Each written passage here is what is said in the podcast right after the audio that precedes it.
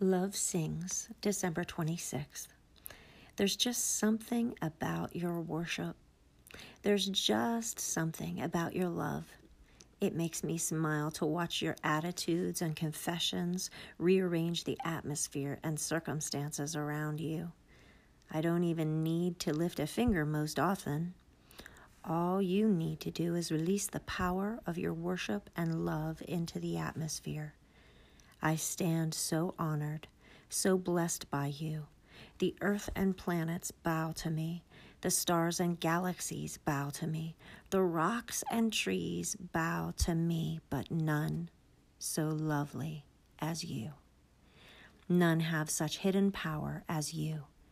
None release such fragrance as you. None are as loved and treasured as you. For you are mine my beloved child, in whom I am well pleased.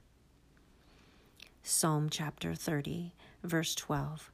How could I be silent when it's time to praise you?